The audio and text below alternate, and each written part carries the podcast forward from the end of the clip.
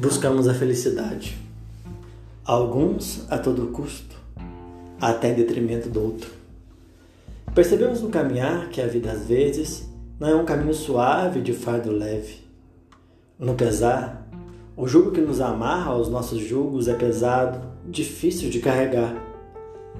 Depositamos na vida dores e angústias que não deveríamos carregar, mas carregamos, de modo voluntário ou involuntário. O que fazer com esses fardos que pesam nosso jugo e sufocam nossa respiração existencial? Na história da humanidade, um homem um dia disse: O meu jugo é suave e o meu fardo é leve.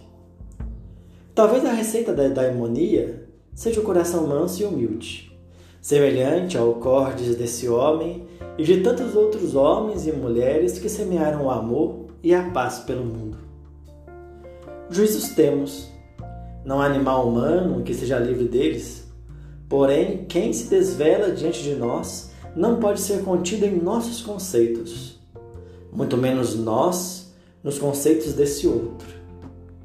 Reflitamos sobre o jugo e sobre os nossos fardos. Até que ponto nossos juízos são responsáveis pelo peso de nossos fardos? Como esse peso pressiona meu jugo e me sufoca.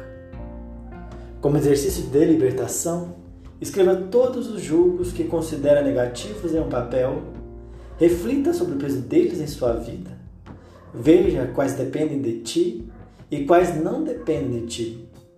Aqueles que não dependem de ti, queime e jogue suas cinzas para bem longe. Já os que dependem de ti, reflita. Por que os faz tão pesados? Retire de sua vida o peso do jugo que faz com que teu jugo te sufoque. Instagram, arroba David Santos, jugo de Davi Santos.